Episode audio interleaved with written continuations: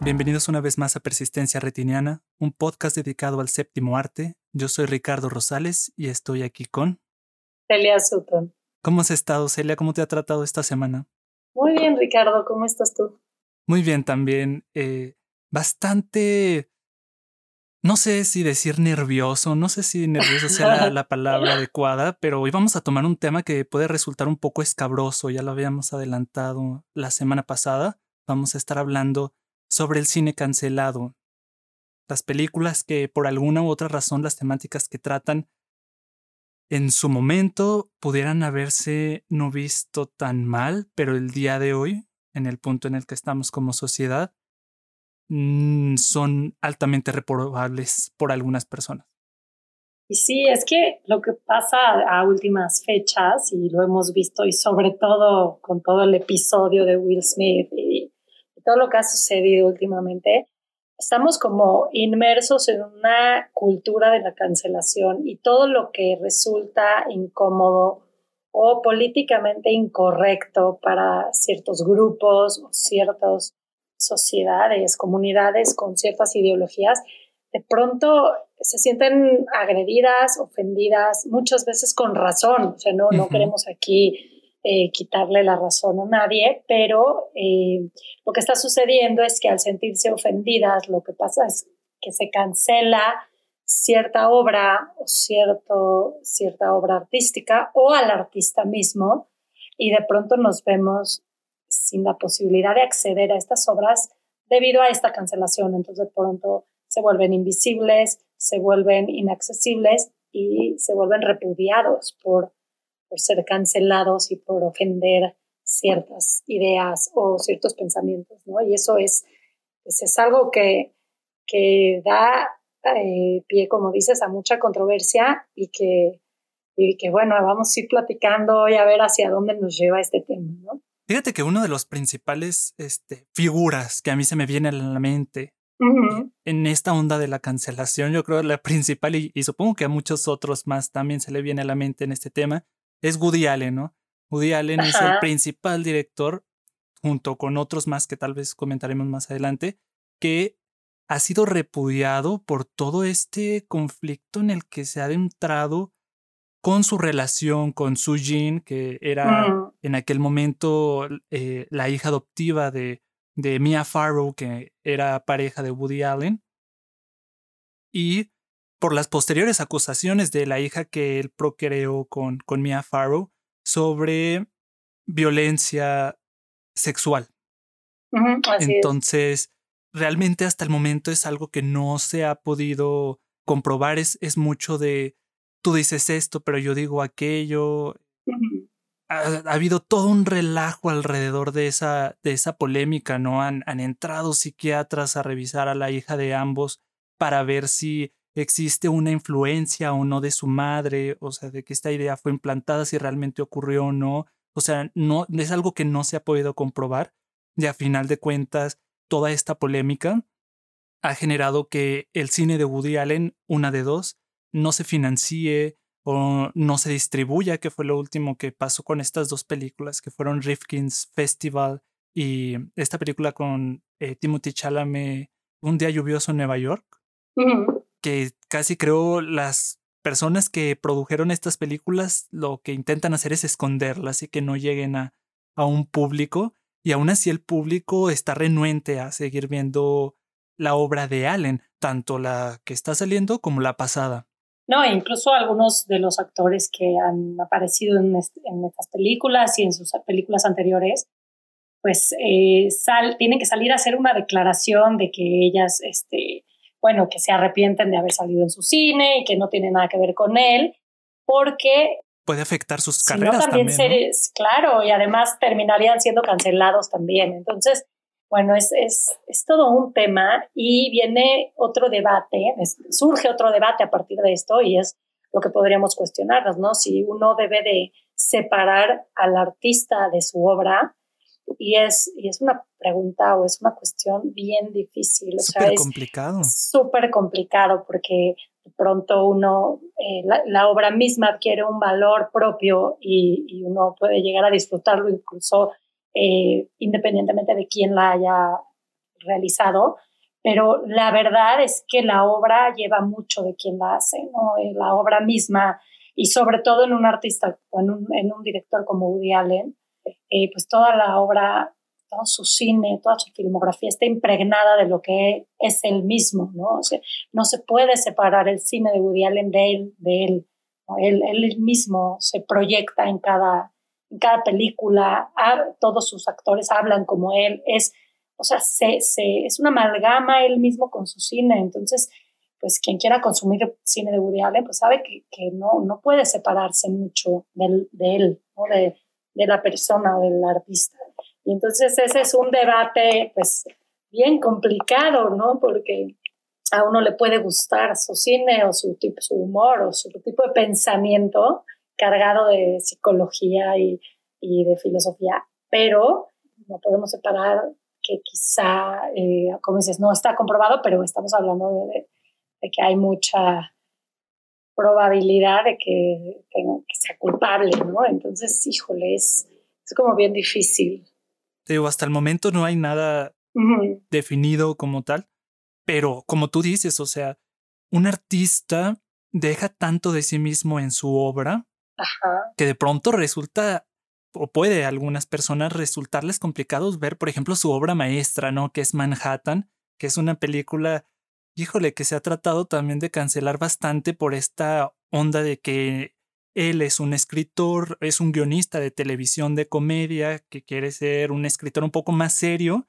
pero que ya tiene, no sé, unos 45, 50 años y está manteniendo una relación con una chica de 17.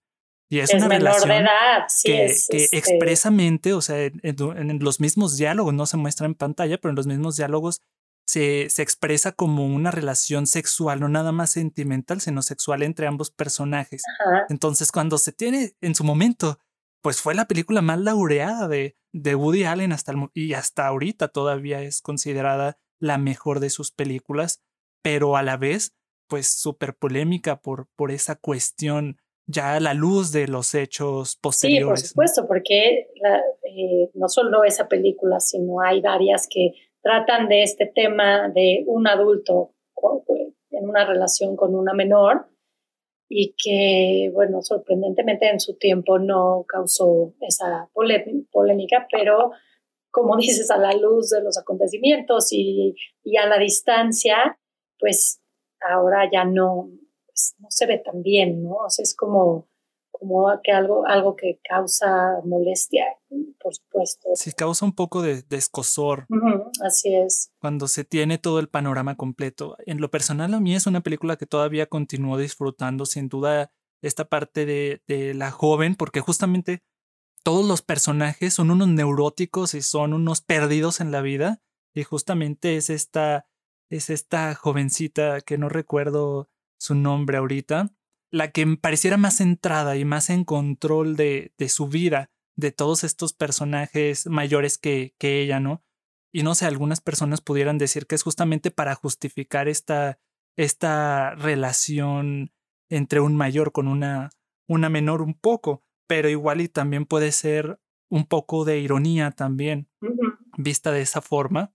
Y, y, sin duda sigue siendo una película incluso visualmente muy bella, ¿no? Con la forma de los blancos y negros. Es que visualmente la estética de Manhattan es, realmente impresionante y los es diálogos. Algo, este, típico de, de Woody, ¿no? Que son diálogos súper ingeniosos y que tienen un ritmo muy bello. Casi parece uno que está escuchando una melodía, una melodía a veces este, catártica porque son personajes con una verborrea intensa pero que se disfrutan. Entonces hay ahí un poquito de, de, conflicto, sin duda. Es que es ese conflicto, pues sí, como está por un lado la obra y está por un lado el artista, y entonces ese conflicto te causa cierta culpa como espectador en cierta forma. Eh, es muy válido, yo creo, también dejar de consumir ciertas obras o ciertos contenidos que no van de acuerdo con, con lo que uno con lo que uno piensa, ¿no? Entonces, sí, no, no se trata de decir, oye, está muy mal, que si la obra es buena por el artista la canceles, está muy mal, pero pues eso es lo que está sucediendo y entonces hay muchas otras películas que hoy estarían canceladas y que en su tiempo no, no causaron este impacto y por ejemplo una película como Lolita en este mismo sentido del que estamos hablando pues tampoco también sería hoy un tema muy controversial, ¿no?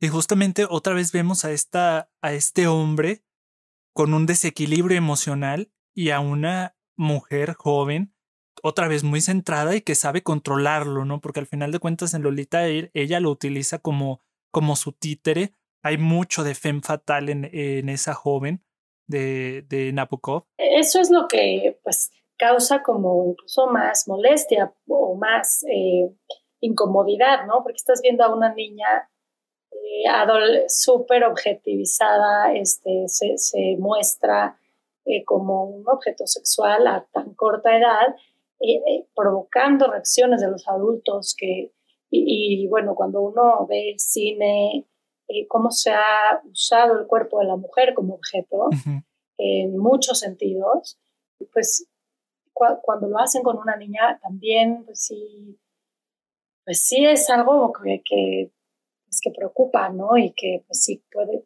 justificadamente puede causar también mucha molestia. Así es. Otra película que se me viene a, la cabeza, en este caso de un jovencito, es Muerte en Venecia de Luchino Visconti también, que es una película bellísima. Yo la veo esa película y me recuerda bastante a estas este, pinturas impresionistas del pintor español Sorolla. Ajá, por Son increíbles. Está también narrada de una forma preciosa, o sea, porque sabemos que lo que está haciendo este hombre, o sea, espiar al chico mm. desde lo lejos, admirando su belleza, no se nos este, expone tal cual que el hombre sea como tal homosexual o si tuviera un, un... Bueno, al final de la película sí, sí, sí hay... Está, está genuinamente enamorado de este niño, o sea, realmente está enamorado de, él, sufre cuando no lo ve, o sea, tiene un dolor cuando el, cuando el niño se va. O sea, sí hay un, un enamoramiento, o sea, un... Sí, como una especie de infatuación ahí un poco, ¿verdad? Sí. Pero te, te, iba a comentar que no, no, no pareciera haber un interés eh, sexual en este personaje por el, el, el joven, más allá de un, como si fuera un amor platónico para él. Pero sí me parece que al final sí hay un poco de insinuación de carácter sexual al momento de, de, la muerte, así como su mismo título lo, lo dice, ¿no? Pero a mí, o sea, me gusta muchísimo de esa película la perspectiva, juega muchísimo con las perspectivas porque la forma en que se maneja la cámara, la forma en que se manejan los objetivos, o sea, que son objetivos de largo alcance, no teleobjetivos, nos hacen a nosotros sentir que lo estamos espiando él, espiando al niño, al, al joven que es Tazio. Ajá que es ese boyerismo que algún día platicamos, que bueno. Así es, fíjate, yo no sé por qué no mencionamos esa película, porque es sumamente boyerista. Totalmente. es como, meta boyerista. Sí, porque el público empieza a espiarlo también y te haces cómplice un poco y estás observando al niño que es muy bello, o sea, en, toda su belleza y que y además reforzado por toda la iluminación súper cálida, eh, como dices, con los objetivos eh, que, que realzan a, este personaje en todo momento. Sí. Y aquí está, aquí está la onda de, de qué hacer, ¿no? Porque justamente te iba a comentar que la sociedad ha cambiado tanto, o sea, porque hubo un momento en que en cuestión justicia se decía eres inocente hasta probar lo contrario y ahora este, la tendencia va un poquito más a eres culpable hasta demostrar lo contrario. Y por otra parte también, pues bueno, o sea, mi abuelita se casó con mi abuelito y ella era, tenía yo creo 13 años, no había cumplido ni los 15 cuando la casaron. Entonces, este, las, ya no se usa eso, o sea, ahora ya se sabe que, que el hombre joven o y la mujer joven terminan de desarrollarse neurológicamente después de los 21 años y ya existe esta onda de la mayoría de edad después de los 18. Entonces, ahorita ya no es bien visto, pero en algún momento lo fue. Entonces, ¿qué hay que hacer en, ese, en esa cuestión? ¿Hay que juzgar las películas desde una perspectiva actual o hay que juzgarlas a través del contexto en que fueron realizadas? O sea, Luquino Visconti y su película es bastante, bastante eh, antiguo, o sea, ya tiene unos años. Yo creo que tenemos que entender que la sociedad ha madurado y que muchas cosas han cambiado y es lo, y es lo normal, es parte como de pues del crecimiento y del progreso y de, y de escuchar voces que antes no, no tenían lugar o no tenían espacios para ser escuchadas, como la, como la voz de la mujer, por ejemplo. Pero yo creo que, que, definitivamente una obra pues, sí se debe de, de, entender desde el contexto en que fue creada, o sea, se tiene que ubicar en el contexto que fue creada, pero con una visión crítica. O sea, no, no, no tenemos que solo verla y decir, bueno, es que era normal en ese contexto. hay que entender que, bueno, en el contexto estaba bien visto, pero no por eso estaba bien eh, pues que, que, haya un abuso de, de, menores o que una niña se casara a los 12 años. Bueno, pues puede ser que en su contexto no, pues no había voces que lo criticaran, pero no por ello estaba eh, pues estaba bien, no, sé, o sea, yo creo que esa visión crítica la tenemos que tener, pero también tenemos que ubicar a la obra en su contexto, ¿no? En cualquier obra de arte tenemos que entender en qué momento fue creada y qué se, qué se vivía en ese tiempo y en ese momento, y bueno, eso para mí se me hace como clave, ¿no? Para poder analizar una obra tiene que ubicarse en, en el tiempo en que fue creada y, por supuesto, a mí se me hace como básico. Y bueno, en este caso, la sexualización del menor en el cine, la lista es enorme, es larguísima, ¿no? O sea, tenemos también este caso de Shirley Temple, también bueno, es que hipersexualizada, totalmente. Pero además era bien pequeña y está súper sexualizada desde muy, muy chiquita, siempre rodeada de hombres. O sea, es increíble, pero ella siempre salía con personajes masculinos alrededor de ella, siempre, bueno, en las piernas, de la cargaban, la agarraban, la, movían, es, tremendo, pero, eh, por ejemplo, hay, hay, una hay una película que digo es muy buena y que todos seguramente hemos visto, que es Taxi Driver, de Scorsese, y bueno, tenemos a, a una mujer, a una, a una adolescente que sale de prostituta a los 12 años, eh, y realmente los tenía en ese momento, ¿no? Este, ¿Está Judy Foster? Judy Foster. Entonces, pues, era una niña, como dices, hipersexualizada, prostituta, eh, y sale en ese papel a esa edad, ¿no? cosa que quizá hoy no estaría permitido, ¿no? o sea, sería cancelado, por supuesto, y, hoy, y hoy, pues, lo que pasa es que además, lo que decías, tienes razón en que ahora es muy fácil decir que son culpables sin tener pruebas porque estamos acostumbrados a, al juicio rápido y a, la, información rápida de Twitter y, todo surge muy rápido y, somos, y, hacemos juicios morales muy rápido. entonces, sin tener pruebas o sin, sin investigar bien, pues luego lo cancelamos ¿no? y borramos. Decimos, no, este es culpable y lo borramos. Entonces, creo que también eso es eh, parte como de la rapidez de la información, de cómo nos llega ya la información y de cómo una opinión se puede dar tan fácil, por ejemplo, en Twitter o en las redes sociales, sin, sin de veras analizar lo que estamos viendo o lo que estamos consumiendo. Y, y entonces todo, saltamos muy rápido a las conclusiones y cancelamos muy rápido. Y eso también es pues bien delicado porque la carrera de un artista puede ser tumbada en un segundo por un pequeño, por una pequeña o grande situación o lo que sea pero híjole, eso, cancelamos a, los artistas o a los actores o a los personajes en un segundo sin darles oportunidad de nada, ¿no? Y eso de réplica, sí. Muy, es muy delicado, ¿no? Sí, así es.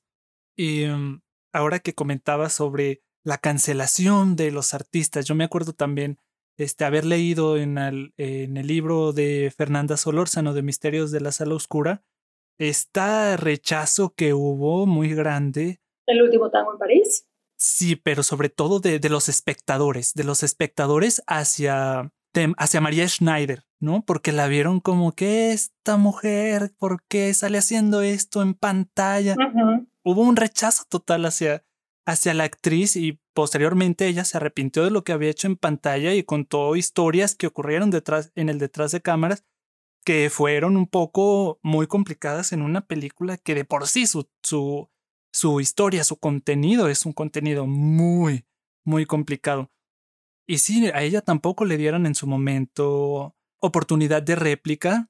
Este, no, no fue un artista tampoco así como que haya hecho otras películas muy, muy conocidas. Pues yo creo que por lo mismo, ¿no? O sea, cuando no, cuando hay una sociedad muy conservadora y que este, pues tacha o cancela a una actriz por, por atreverse a hacer ciertas cosas, pues, pues ya resulta que de pronto es un veneno para la taquilla, entonces la dejan de, la dejan de llamar porque la gente ya no la quiere ver. Eh, justo estaba leyendo sobre Meg Ryan, que fue como una de las principales actrices de los 90 de estas comedias románticas, que salía en todas y que era una actriz que uno la ubicaba como, pues, como la mujer buena, fiel, este, ¿no? O sea... Sí, como la madre o la esposa. La virginal, o, sea, sí, como que súper buena gente, súper fiel y todo esto. Y cuando, y, además toda la película, toda comedia romántica de los 90 que tenía éxito, casi estaba ella ahí. Y de pronto, eh, pues ella se ve envuelta en un escándalo oh, de, infidelidad. y de pronto fue cancelada y entonces ya la gente no quería ver películas de ella y entonces empezó a tener fracasos en taquilla y entonces la dejaron de llamar y entonces si te, si te das cuenta, pues en los 2000 ya Meg Ryan pasó al olvido, o sea, nadie, ya no, nadie la, la, contemplaba para sus películas y entonces se olvidaron de ella, o sea, es... Sí, porque vinculaban mucho su persona a los papeles que, que interpretaba y decían, no le creo nada a esta Ya no le creo, es infiel, o sea, si es infiel en la vida real, ¿cómo va a salir este, en una película eh, como en una comedia romántica ligera y pues y donde tiene que ser. Y es que eso también pasa, ¿no? De repente uno termina como ligando a los personajes con sus, a los actores con sus personajes, ¿no? Estos estereotipos este, de personaje que siempre hacen, ¿no? La buena siempre hace buena, el malo siempre hace malo. Y de repente la imaginación, pues ya están ligados el personaje con el actor. Y si la riega en su vida real o si se, se mete en un escándalo ahí, pues de pronto ya no hay lugar para él en, las películas, ya no, ya no tiene personajes que pueda representar.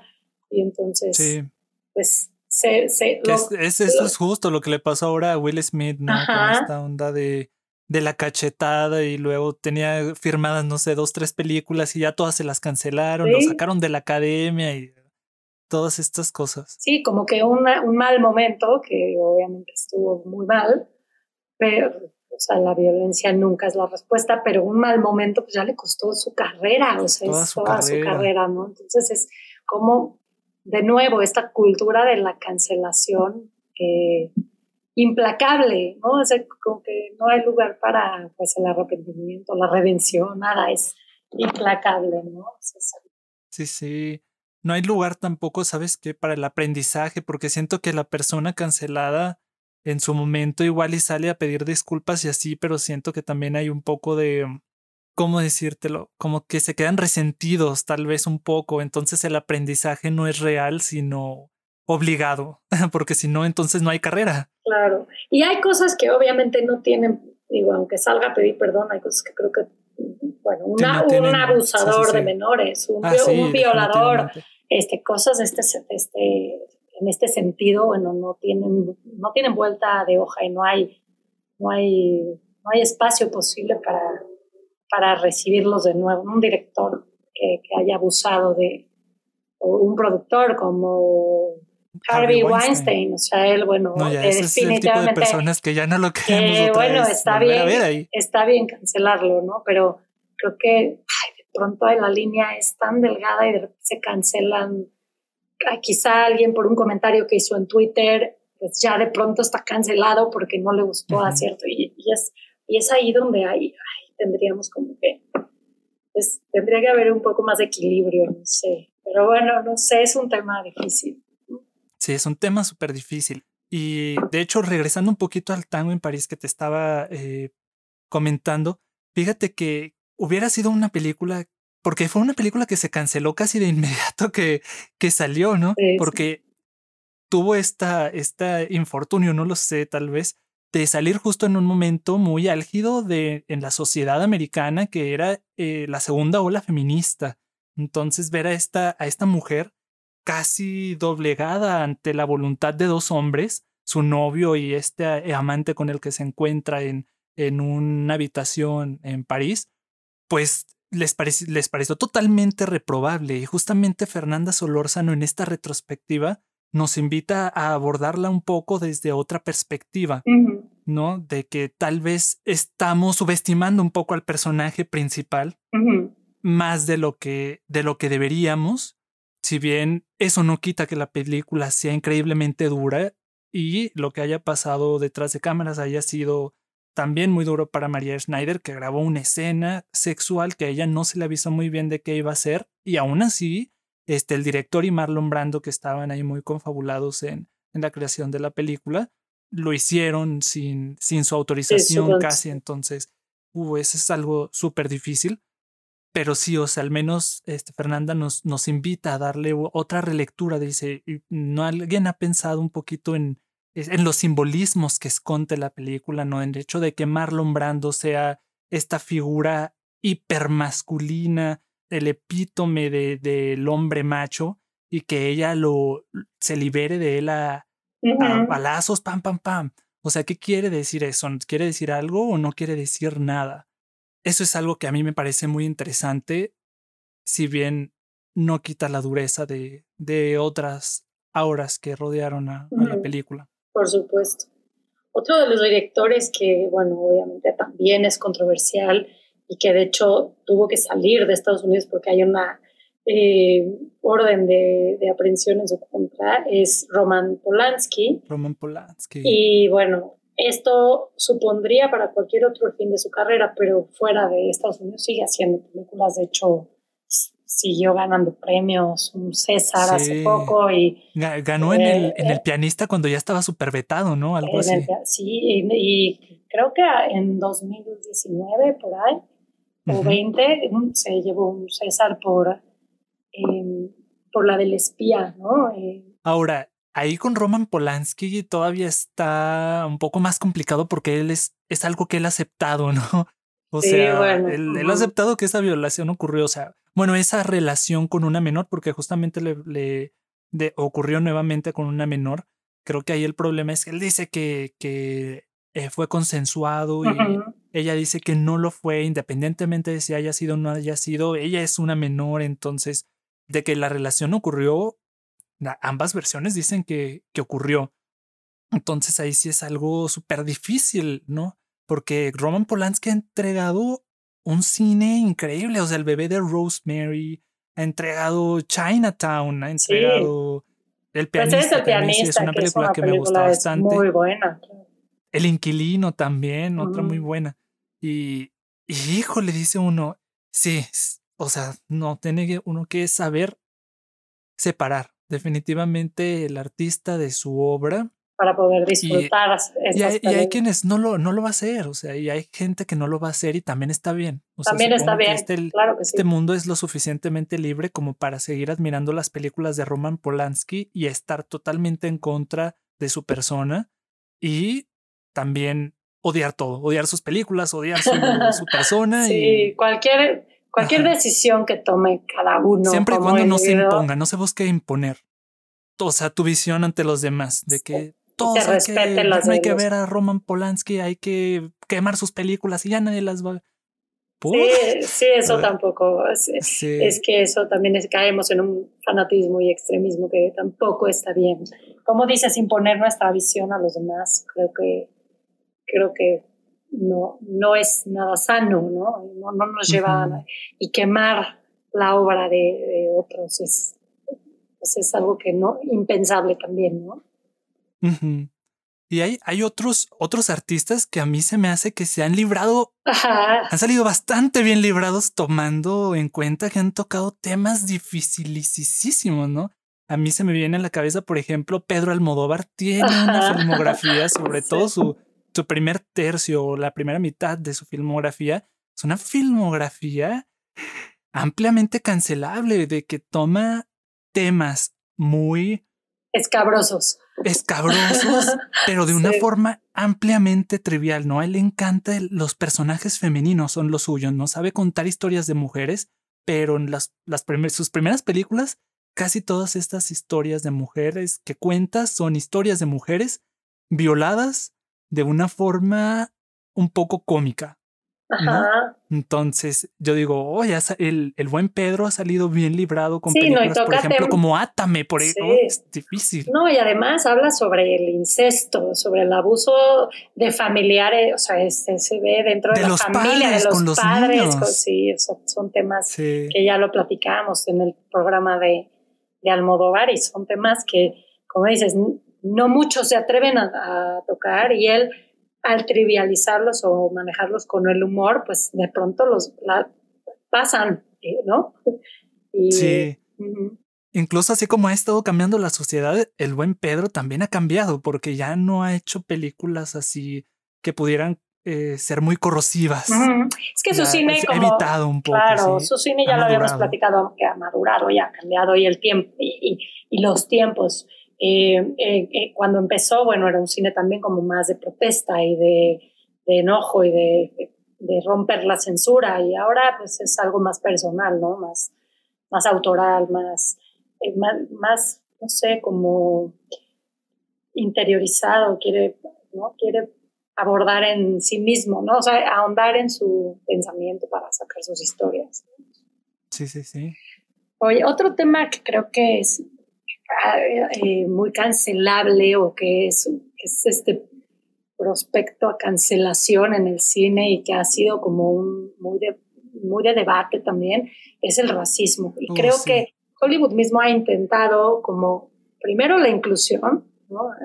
que las películas actuales eh, tengan, eh, haya equilibrio entre, con las personas afroamericanas y todo esto, pero hay películas que como lo que el viento se llevó, que son muy, este, pues han, han causado cierto escosor, como dices, porque pues reflejan un marcado racismo, pero también tenemos que pensar el año en que fue hecha y el año que se está representando, o sea, estamos hablando, hablando así. Es un drama histórico. Claro, por supuesto, o sea, porque la película es de 1939, pero no, pero la época que se está representando es el siglo XIX. Entonces, si, si lo que están poniendo es que había esclavos afroamericanos, pues estaba, está en lo correcto, ¿no? Sí, en el siglo XIX había todavía esclavos, de hecho la, la película está representándose, o sea, está ubicada en la guerra de secesión. Eh, y, y, por eso se está luchando en cierta forma, ¿no? Por, por, liberar a los esclavos afroamericanos. Y entonces no podemos juzgar esta película desde nuestra perspectiva actual, que por supuesto estamos contra la esclavitud, obviamente el público, la audiencia actual está en contra de la esclavitud, pero no es que la película esté a favor de ella, sino que está presentando un hecho real que pues en ese momento hay esclavos y eso pues eso no se puede negar y en la película están presentes. Entonces creo que esa es la controversia un poco, no se puede, bueno, en mi opinión, no se podría cancelar una película que está hecha en 1939 y además está planteando una situación de un siglo anterior juzgándola desde nuestro siglo XXI, ¿no? O sea, creo que no. Y una de las cuestiones que, que, es lo que causaba molestia incluso en 1939 es que estos mismos esclavos salen muy contentos o salen muy a gusto en su, en su papel de esclavo, o sea, están eh, a, favor, bueno, no se, ven, no se ven descontentos con su esclavitud, que eso quizá es lo que le critican a la película, ¿no? Poner un poco a esta, esta población en, pues, en descontento, ¿no? O, ya exigiendo un poco pues, su libertad. Puede ser, puede ser que por ahí sí haya cierta molestia y por eso le iban a sacar de HBO y, y le... Sí, no, de hecho hubo tanto, sí, justamente yo creo era lo que ibas a comentar, hubo tanto ruido alrededor de de esta retrospectiva que se ha, dado de lo que el viento se llevó, que hasta HBO tuvo que poner un disclaimer, ¿no? O sea, por un momento la sacó de HBO y luego la regresó y, y tuvo que poner un disclaimer de que tiene que entenderse que representaba un momento donde la esclavitud existía. O sea, no se puede negar que existió. Es un, es de cierta forma también un documento histórico with the Wind. Entonces no se puede negar. De pronto hay otras, eh, en esta onda nueva de la inclusión, hay de pronto otras producciones, como no sé si escuchaste hablar de, que yo no la he visto, ¿verdad? Ya voy a hablar de algo que no vi, pero esta serie de Bridgerton, ah, que también es como una serie de época, pero la población afrodescendiente no es esclava, sino también los retratan como de posiciones socioeconómicas altas. Entonces, de pronto sí como que causa un poco de confusión, ¿no? Porque no, no tiene mucho sentido, porque las cosas no eran así antes. Pero bueno, a final de cuentas también es una ficción y en la ficción se permite. sí, pero yo creo que si vas a, hablar de historia, tienes que ser como muy rígido con lo que estás mostrando, o sea, tienes que presentar la historia como es eh, y, no, y no tratarla de hacer políticamente correcta para nuestra actualidad, porque entonces ya es, más o menos creo que, totalmente incoherente. La primera temporada sí, sí, este, hubo mucho rechazo hacia ella, se sintió como una inclusión un poco forzada. Exacto, es como la sirenita, ¿no? Esta inclusión, eh, digo que también hubo mucha polémica alrededor, bueno, porque en la sirenita todos ubicamos a Ariel, este, blanca, de pelo rojo, este, y de pronto ponen a alguien de color y puede ser muy bella y muy buena actriz, pero no la, no la ubicas como la sirenita porque tú en tu imaginario ya tienes a una sirenita de cierto, o sea, tienes una imagen de la sirenita. Que, Entonces eso es, eh, y eso en cuanto a imagen, pero mucho más profundo es el concepto de la historia, porque tú no puedes cambiar la historia para incluir o para, para manejar la inclusión o para hacerla políticamente correcta a como nosotros lo vemos hoy, porque entonces estás alterando pues, conceptos históricos y estás confundiendo a las nuevas generaciones además. O sea, alguien que no conoce la historia y un joven está viendo esa serie, pues entonces va a decir, ah, bueno, bien, estaban. Sí, es, es un poco también como desaprender, ¿no? Todo lo que hemos aprendido que está mal. Es, también un poco este, eso, negar nuestra historia. Pero justamente ahora que comentabas eso de Ariel, eh, me parece que la historia original de la sirenita es nórdica o de Dinamarca, mm. por ahí, ¿no? Entonces no, en, en cuestión de la historia original, pues no, no asocias a una persona afrodescendiente con, con esos lares del mundo, más o menos, ¿no? A final de cuentas, pues, este, a mí eso ni me va ni me viene. No, claro que no.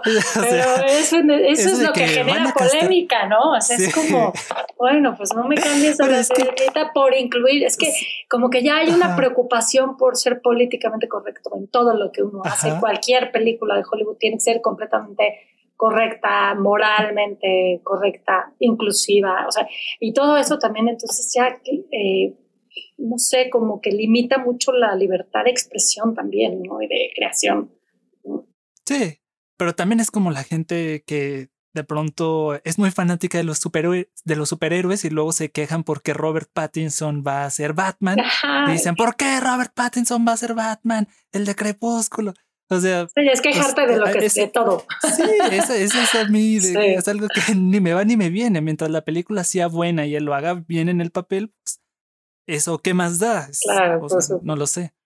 Oye, eh, ahorita que estamos hablando de racismo, una de las primeras películas de la historia y que realmente fue ah, una obra importantísima en la historia del cine es El nacimiento de una nación de Griffith, en donde experimentó, digo, fue un largometraje y experimentó con muchísimos elementos del montaje eh, y, fue casi bueno, el padre del montaje, ¿no? O sea, eh, como, como logrando secuencias muy largas y cosas muy importantes en, cuanto al lenguaje cinematográfico, pero eh, hablando también de esta guerra de secesión, pues sí mostraba a los afroamericanos o a los afrodescendientes de una forma muy despectiva y que hoy sería por supuesto cancelada y no tendría lugar en el cine una película así. Y es una de las obras fundacionales del cine, del cine estadounidense. Es el mito fundacional del cine estadounidense. Entonces, sí. pues... O sea, allí el racismo es tan grande que ni siquiera se permitieron actuar este, actores afrodescendientes, ¿no? Estaban este, pintados, ¿no? sí, eran, hacían blackface en ese momento y, se, y se representaba a la persona negra o sea, muy mal, así como el peor salvaje de todos los salvajes, lo peor que le pudo haber pasado al, a la humanidad, de una, una persona violenta que nada más viene a, a aprovecharse de nosotros y nosotros tenemos que deshacernos de ellos este, porque somos los buenos, ¿no? Y ahí vemos ahí el Ku Klux Klan, eh, eh, no sé, quemando a, a, las personas, este, cosas horribles. Hoy sería impensable una película. Sí, no, es una película muy violenta. Sí, bueno, la violencia es. otro de los puntos que pues, ha llevado a cancelar ciertas películas también, ¿no? Sí. Ya lo hemos hablado aquí de, en el caso de la naranja mecánica, que duró mucho tiempo este, vetada de Reino Unido por el alto contenido gráfico de violencia y es a la vez, como comentabas tú al inicio de este podcast, es también una película que objetiviza muchísimo a las mujeres, ¿no? Las pocas mujeres que vemos en La Naranja Mecánica son mujeres que están siendo violadas por otros jóvenes. Entonces, es algo terrible y la película es buenísima también, ¿no? A final de cuentas, hay mucho que aprender de esa película, de, de lo que no debes hacer en esta vida. Sí. Allí el problema está, yo creo, y lo comentábamos en, en su ocasión con Armando, de que la forma en que retrata o, esta violencia, que es una forma que resulta muy atractiva, muy atractiva visualmente. Y era lo que te comentaba antes de, iniciar a grabar. Lo mismo pasa con Quentin Tarantino, que es otro aparte junto con Pedro Almodóvar, que se ha librado de la cancelación, pero que ha usado la violencia en una forma bestial en todas sus películas pero que no se siente ni se cancela ni nadie habla mal de él. De pronto se lo llegaron a cuestionar, pero pues a él tampoco ni le va ni le viene que lo cuestionen su forma de abordar el cine. Y la ha librado, o sea, sigue haciendo películas y con la Justamente por eso, y con libertad. la estética tan, tan llamativas con las que dibuja la violencia, que no tiene consecuencias, de hecho, tampoco. Es una, es una violencia sin, sin mucha consecuencia. Sí, no, y ya, ya, y sigue trabajando con la misma libertad no, no ha sido objeto de, de cancelación y eso es un caso aparte, sí. Pero bueno, se llega a una conclusión íntegra o, no sé, universal en este tema? ¿Tú crees que existe una conclusión universal? Yo creo que no hay una verdad sobre absoluta, absoluta sobre lo que se debe de cancelar o no creo que pues, es un territorio bien delicado meternos en la cultura de la cancelación y cancelar todo, porque entonces de pronto todo puede ser cancelable, Es como delicado. Y como decíamos, hay temas que son, que son incuestionables, o sea, una violación, un eso, eso estamos totalmente de acuerdo. Y bueno, yo creo que hay que tener pues, un criterio pues, crítico y pensar bien antes de cancelar, o sea, darnos cuenta si de qué se trata, o sea, no, creo que es muy delicado estar en, en esta cultura de la cancelación, ¿no? Y es, sí. Es como, sí, es como un territorio delicado. Yo estoy totalmente de acuerdo contigo y sí me parece que, final de cuentas, vida solo hay una y es individual. Entonces, así las posturas de cada quien. Entonces habrá quien no le guste cierto cine por cierta razón y lo considere repudiable por X o por Y y habrá quien no lo haga así. Y pues muy su decisión. Sí, yo creo que el respeto es la clave, ¿no? El respeto. cada quien decida ver y disfrutar y... Sí, dependiendo de, o sea, es que todas las personas no todos fuimos criados de la misma forma, no todos los mismos, tenemos la misma ideología política, no sé, religiosa, eh, moral, incluso. Este, entonces. Sí, o sea, yo creo que lo que está individual, lo que ver o no ver, lo que se merece ser la pena visto o no visto, no es algo, no siento que es una decisión para las masas definitivamente. Y, lo, y yo creo que lo peligroso está en imponer una sola visión o una sola ideología o una sola eh, pues, verdad correcta para todo, políticamente correcta para todos. Y entonces ahí es donde caemos que esto es lo moral y esto es el bien y esto es todo, está bien para todos. Eh, y repito, no estoy hablando de un violador, no estoy hablando de cosas que todos sabemos. sí. pero, pero yo creo que hay que, pues sí, o sea, no se puede imponer una visión y de plano cancelar una obra, pues no sé, porque digo, cancelaríamos todo. ¿no? O sea, ya no quedaría nada para ver porque todos estarían cancelados de cierta manera, ¿no? Y no podríamos ver ni siquiera una pintura de Picasso, no podríamos... El mismo Caravaggio. El Caravaggio, ¿no? Y no podríamos leer... sí. No podríamos leer eh, una obra literaria, no podríamos este, escuchar música, no podría... Hay muchísimas cosas que tendríamos que quitar de, de la mesa, ¿no? hay mucha gente que, que tal vez esto no lo, no lo pueda entender. Pues sí, a ver, nos gustaría escucharlos a ustedes y que nos digan qué opinan, por favor, este tema que es tan, tan arduo y tan complejo y tan así, nos encantaría conocer sus opiniones. Si nos pueden enviar un mail o, o en Instagram, este, en un mensaje directo. O en un mensaje directo, contarnos qué opinan sobre esto que sabemos que es, pues, hijo, causa muchísimo debate y controversia, ¿no? Así es.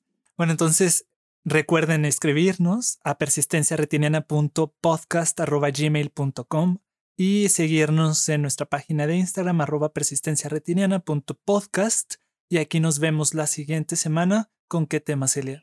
Pues la próxima semana vamos a estar hablando de un director que nos gusta mucho aquí en Persistencia Retiniana y es Paul Thomas Anderson. A propósito de su nueva película, Licorice Pizza, pero además vamos a hacer una, un recuento de, sí, de su filmografía que es sumamente interesante. Así es. Bueno, entonces, ¿dónde te podemos seguir, Celia?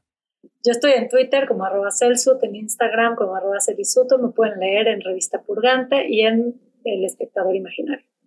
¿A ti, Ricardo? A mí me pueden seguir en YouTube y Letterboxd como To Catch a Film y en Instagram como arroba. Entonces aquí nos vemos la próxima semana. Cuídense y que todo les vaya súper bien. Adiós, hasta la próxima.